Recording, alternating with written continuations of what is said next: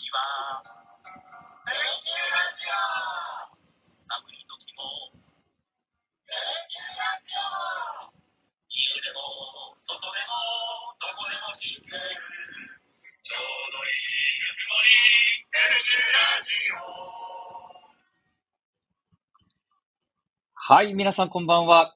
タクなる17回目の放送、今日は、まずは木戸優が一人でお伝えしていきます。今週もいろいろありました。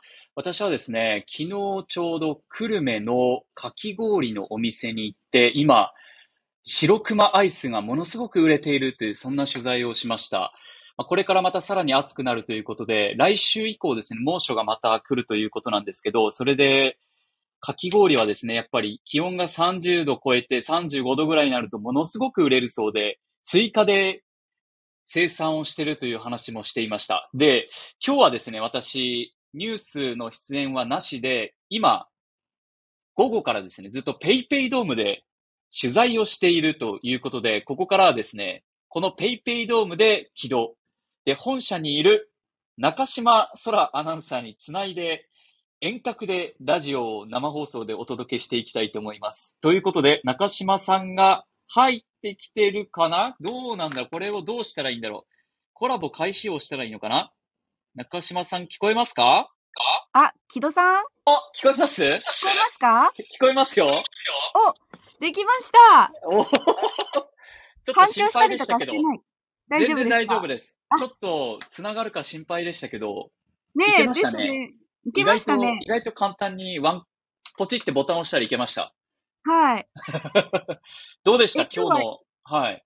一日、うん。球場にいたんですか？そうなんですよ。午後から選手たち、あのーもうあと30分後に試合が始まるんですけど、選手たちは午後からずっとグラウンドに来るんでですね、その練習を見て選手に取材をしたり、監督に取材をしたりということで、ずっとドームにいます。今日は。もう実況って結構取材があるんですね、そんなに。そうなんですよ。明日のですね、夕方6時半から、はい。ホークス対西武の実況をするということで、今日は前日取材をしてるんですけど、意外とですね、意外なのかわかんないですけど、やっぱり選手たちに話を聞いておかないと、監督に話を聞いておかないと、ここぞという場面で選手のお話とかがこう、パってね、鍵括弧が出せなかったりするので、まあ先輩たちを見習って、私も今日は取材をしてましたね。うん。中島さんはうどうですか？今日はニュースは無事放送終わりました？お、終わってますよ。大丈夫です。あの、木戸さんがいない分も、頑張りました。ねえ、今週もなんかいろいろありましたね。台風が、ね、えー7号がちょっと京セラ、あの、京セラじゃない、ちょっともう完全に野球に引っ張られてますけど、大阪に上陸してね、そはい。れで計画運休もあって、ホークスも今週の火曜日は、オリックスの試合も台風で中止になって、ねえ、振り回されましたよね。なかなかそれで、その台風の影響でね、大雨も降って、博はい多駅は昨日ぐらいまで新幹線が運行してなかったり遅れたりしましたよね。はい。だから、結城アナウンサーは、あの、はい。16、17で、ええ。お盆、遅れたお盆休みじゃないですけど、お休みを取っていらっしゃったんですけど、で、はい。大阪に帰る予定だったんですって。はいはい。だけど、実家が大阪ですからね。あ、そうです、そうです。で、これ勝手に話していいのかわかんないんですけど、後で怒られよう。ダメだったらはい。10そうですね。15日は、あの、計画運休だったから、まあ、帰れなかったんですが、まあ、16はいけるだろうと思ったら、あの騒ぎで、はい。結局帰れてないそうです。緑の窓口にもたどり着けなかったって言ってましああ、そうそう、なんかね、あの、入、改札口に入るのも、ちょっと止められてて、結局だから、緑の窓口にすら入れなかったってことですね。た。って言ってましたね。ええそっか、でもということで台風の影響で帰省できなかった人もいるだろうし、もしかしたら台風の影響で仕事に間に合わなかったって人もいるかもしれないですね。いや、た、お盆をた明けてね。じゃないですか？ねえ。ね。振り回されてますけど、そうそう明日はありますよね、試合。あ、明日はありますよ。明日はもうあの、ほ福岡は晴れの予報ですし、全く問題ない。まあそもそもペイペイドームですんで、よっぽどのことがない限りドームですんで、試合はあるかなと思いますね。明日あれですよね。サファテのセレモニアルピッチありますよね。そうなんですよ。あの、キングオブクローザーの200ねえセーブ以上を上げたサファテ投手、サファテさんが、あのー試合前にセレモニアルピッチでボールを投げるということで、で、なんと、それを受けるキャッチャーが、鶴岡慎也さん。えー明日のうちの解日説者です。解 そうなんですよ。説セレモニアルピッチ終わってから解説に駆けつけるんですか？すそうなんです。ごい。バタバタ、試合前のセレモニアルピッチやって、そのまんま急いで放送席に来られて、ね放送っていう。なかなか異例のパターンですね。そうなんですね。そうそう確かに。あの、番組ではですね、あう、ん。系ではセレモニアルピッチをお届けできないですけど、はい鶴。岡さんが打つ、受けるんですね。すごい。そうなんです。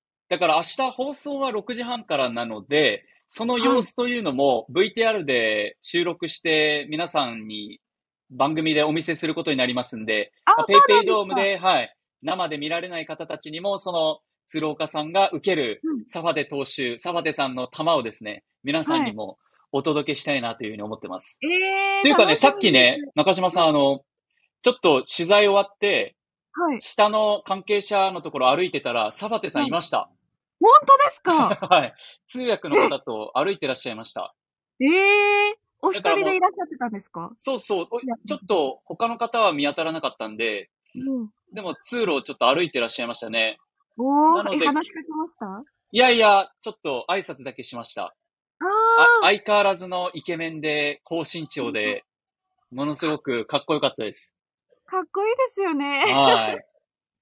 でも、今日から西武3連戦でそうなんです。すよね。はい。明日の試合は、なんか鍵は何ですか？そう、明日見たくなる、行きたくなる情報をちょっと皆さんにもお届けしたいなと思って、鮮度の高い情報を、さっき取れた情報をお届けしようかなと思ってます。あの、ピッチャーが、はい。明日は、坂東投手になりそうですね。おーあの、イケメンの坂東投手が、7月の23日以来の登板。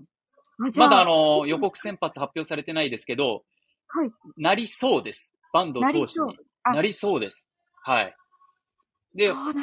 そう本、先週の土曜日は高橋礼投手が4ヶ月ぶりにマウンドに上がったんで、高橋礼投手かなと思ってたんですけど、うんあのー明日は坂東投手になりそうですね。うんで、西武が。高橋礼投手もそうなんですよ。うん。なだからまた別のところで投げるんかなっていう感じです。るほど。で、西武が、与座投手、アンダースローおのーはい。沖縄出身の与座投手ですね。になりそうです。ド沖縄でしたっけ？はい。バンド投手も。沖坂縄東投手は徳島ですね。あ鳴徳島か。門高校。間違えた。ごめんなさい。そうです。で、与座投手が沖縄で、与座投手はあの沖縄小学高校なので、明日甲子園ベスト8か、ベスト4かけて、沖縄小学も第一試合で登場しますんで、ねで、8時から試合予定なんですよ、沖縄小学は。え。はい。なので、試合見ますかって与座投手にさっき話しかけたら、明日はちょっと結果だけ後で見させてもらいますって笑いながら言ってました。そうか ね、夜の試合ですから。そうですよね。プロですもちろんね後輩の動向は気になるでしょうけど、自分のねはい、体調管理も大事ですから。しかも一番先発だから、そうそうそそ。うで、崩本人にね、やっぱ話聞いても、選手、後輩のお手本になるような、そんなピッチング見せたいですって言ってましたね。いやー、え、与座投手は結構手強いんじゃないんですか？与座投手はかなりね、今月、ホークス、あの、ベルーナドームで完封されてますんで、ええ。絶対明日打ち崩してもらわないといけないなと。ホークスファンとしてはバッターの。鍵はやっぱ左バッターって本人も言ってましたね。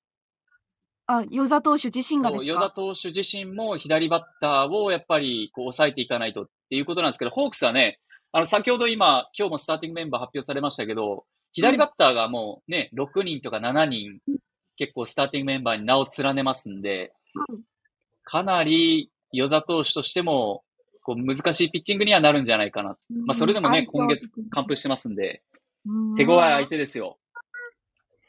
そっか。ー。え、坂東投手の調子はどうなんですか？坂東投手は、本人は、まあね、ちょっと、間が空いての登板になるんで、少しこう、い。つものそのローテーション回ってるピッチャーよりはね、入り方は難しくなると思うんですけど、なんか本人はそのランナーを出した後のはいピッチングをちょっと気をつけたいみたいな話はしてましたね、さっき取材すると。はい。なのでから、そう、出てからのそこのピッチングがちょっとなんか自分の中では課題らしく、そこをちょっと考えながら投げていきたいって言ってたんで、明日の坂東投手はランナー出してからのピッチングが注目。うんで、与座投手は左バッターにどう投げていくかというところですね。そこが試合の鍵となる。そうそうそう。やっぱりね、この時期って、あの、はい他の選手にも話聞いたんですけど、やっぱ甲子園の戦いって気になるし刺激になるみたいなんですよ。へえ。そうそう。あの、柳町選手の出身校の慶応高校もまだ残ってますけど、柳いいですね町選手に話聞いた時も、やっぱりね、刺激受けますし、後輩たちが頑張ってるっていうのはね、自分も頑張らないといけないなって言ってましたし、一方で柳町選手は、自分の代は甲子園出てないので、はい。あのーちょっと羨ましい思いもあるって言ってましたね。あー、そうか。どうです？その羨ましさをバッティングで晴らすんですかね。そうそうそう。中島さんどうですか？高校野球部のマネージャーとして。いや、もう、甲子園出られなかったとは思いますけど。いや、まあ、それは羨ましいですけど、私はもう。公立高校だったから、はい。雲の上の存在っていう甲子園が、イメージもありましたし、でもはいやっぱああいうの見てると、こう、いや、スタンドで応援してる人とかを見ると、うん。めちゃくちゃ懐かしいと思いますし、なんか負けそうなチームにすごいうん。感情移入しちゃいますね。それはわかりますね。やっぱりね、こう、手、ななんて、合わせて、願ってる、ね、マネージャーとか、応援団とかね、はい。もうなんか、野球部員とか見るとね、痛いほど気持ちがわかるから、う んここで打ってっていう、願うことしかできない、あの、なんか、手に汗うん握る感じが、ものすごく、毎回、心を動かされますもんね。そうですよね。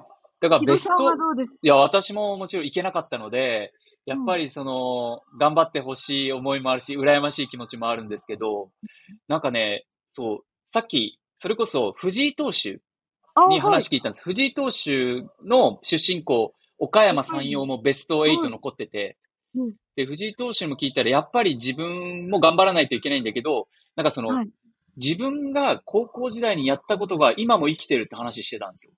で、何がじゃあ具体的に生きてるんですかっていうと、なんか岡山山陽高校って藤井投手の代ぐらいまでものすごく練習時間が長かったらしいんですうん。へえ。よ。例えば、その、土日とか休みの日はもう朝から試合、1試合、2試合して、はい。試合がその夕方ちょっと前ぐらいに終わった後もそっからまた夜まで練習。すごいそう。だからもう本当に毎日ヘトヘトになってたらしいんですけど、はい。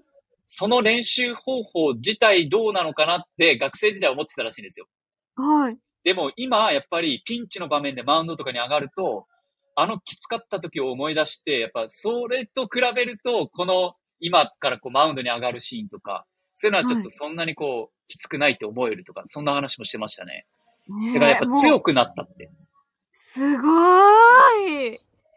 そう。言もう限ってました界の辛さだったんですね。そうそうそうそう。プロになってそれを超えるきつさはないんですね。そう。だからメンタル的には、もちろんね、うんその、仕事としてやってますんで、大変な部分はあると思うんですけど、もちろんもちろん。その礎は、やっぱり高校時代に気づかれてるんだっていうのは、本人の口から、あ、そうなんだっていうふうに感じましたね。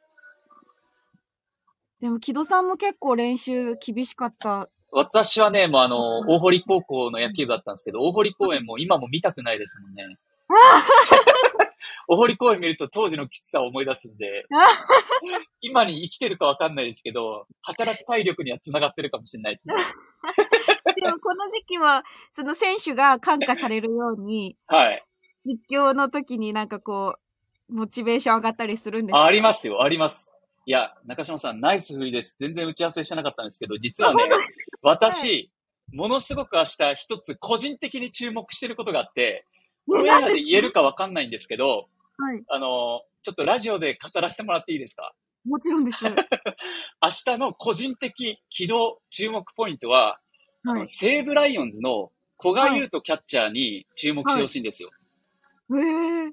なんでかっていうと、古賀優斗選手は、私、あの、野球部の後輩なんですよ。そうなんですね。そう。大堀高校。校野球部なんですよ。はい。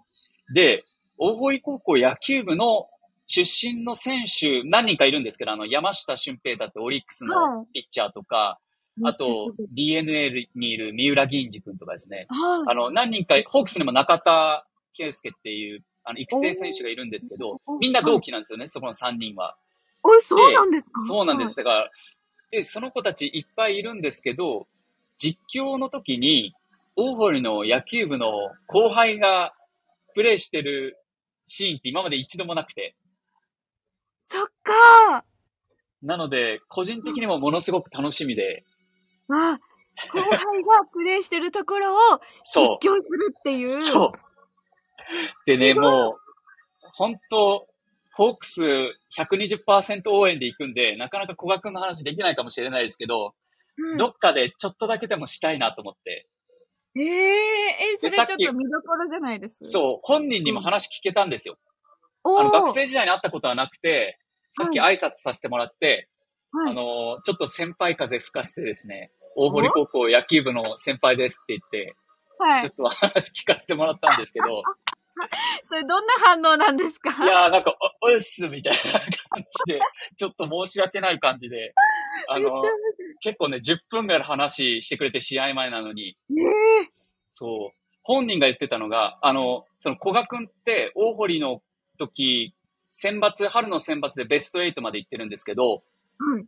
その、2年生までショートやってたんですよ。はい。で、3年生新チームになって、キャッチャーし始めて監督の助言もあって。ええー、3年生からキャッチャーですか？で、その秋、九州大会で優勝して選抜決めて、はい。春の選抜ベスト8行って、で、そのまま中央大学に4年間行って、今プロうん2年目で、今西武の中ではキャッチャーで一番スタメンマスク被ってるんですけど、うんなかなかね、ちょっとこう、キャッチャーの歴も浅いから、はい。本人がどういうふうにリードしてるんだろうっていうのをちょっと聞いてみたんですよね。はい。そしたら、あの、か高校時代の監督からは、自分が打席に入ってる時に、これ投げられたら嫌だよなっていう配球をしろと。で、ここでカーブ投げられたら嫌だよな、自分がバッターだったら。っていうことで、キャッチャーにマスク被ってる時にカーブ投げさせるとか、そういう風にした方がいいよって言われてたと。で、プロになってもそれ続けてるのって、さっき話聞いたら、いや、実はですね、それ大学までで終わったんですよって言ってて。え、なんで？って聞いたら、自分よりすごいバッターしかプロはいないので、うん。自分が投げられて嫌な球を、うん。その、例えば柳田さんとか近藤さんに投げたとしても、うん自分よりレベルが高い人だから簡単に打たれると。そっかだから自分が投げられて嫌な球を投げるっていう考えはもう今はないって言ってて。ー。ええー、そう。それでも、最初はそのマインドで行って失敗したってことなんですかね？そうそう、なんかいろんな失敗もあって、そはい。の配球じゃもう自分は勝てないと。抑えられないから、今は、とにかくピッチャーって調子もあって、うん。この日一番いい球っていうのをまず見て、それをどういうふうに配球していくか、使っていくかっていうのを考えてますって言って、へーって、キャッチャーってそういうふうに考えてるんだって。うんプロの世界ってことなんですね、それがね。そうそうそう。すごい。いや、そう、だかならん、か面白い発見ですね。そうなんですよ。うん古賀くんに感謝ですね。古賀選手に感謝ですね。いや、本当ですよ、古賀くん。明日楽しみです、私は。古賀くんがー、古賀選手が。週間ぶりですもんね。はい。ちょっと実況で、こ古賀くんって言わないように気をつけようかなと思ってますけどあ、。古賀くん。それはもう皆さんに笑っていただきましょう。そうそう。ラジオ聞いてる人は、あ、言っちゃったねってなると思うんですけどね。はい、だもんねそうそう。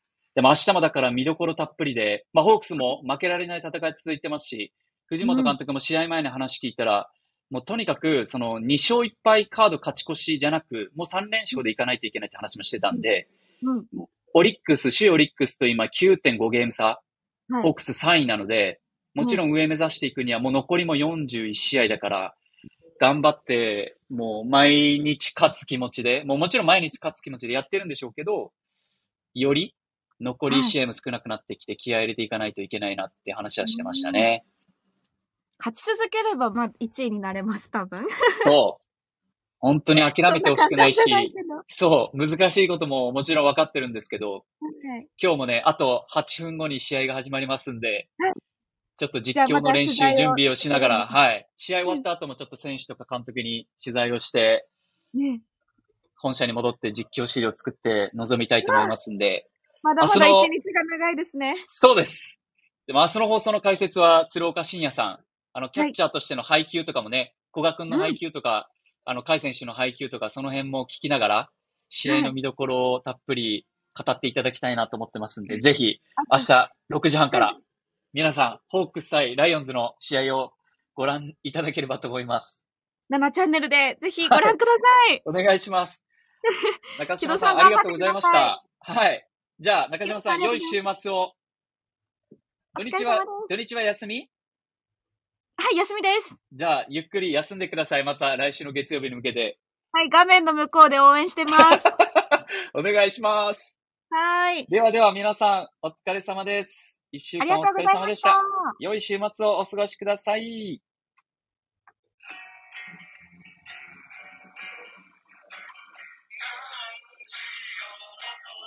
あ、としあきさんメッセージありがとうございます。明日の放送もぜひご覧ください。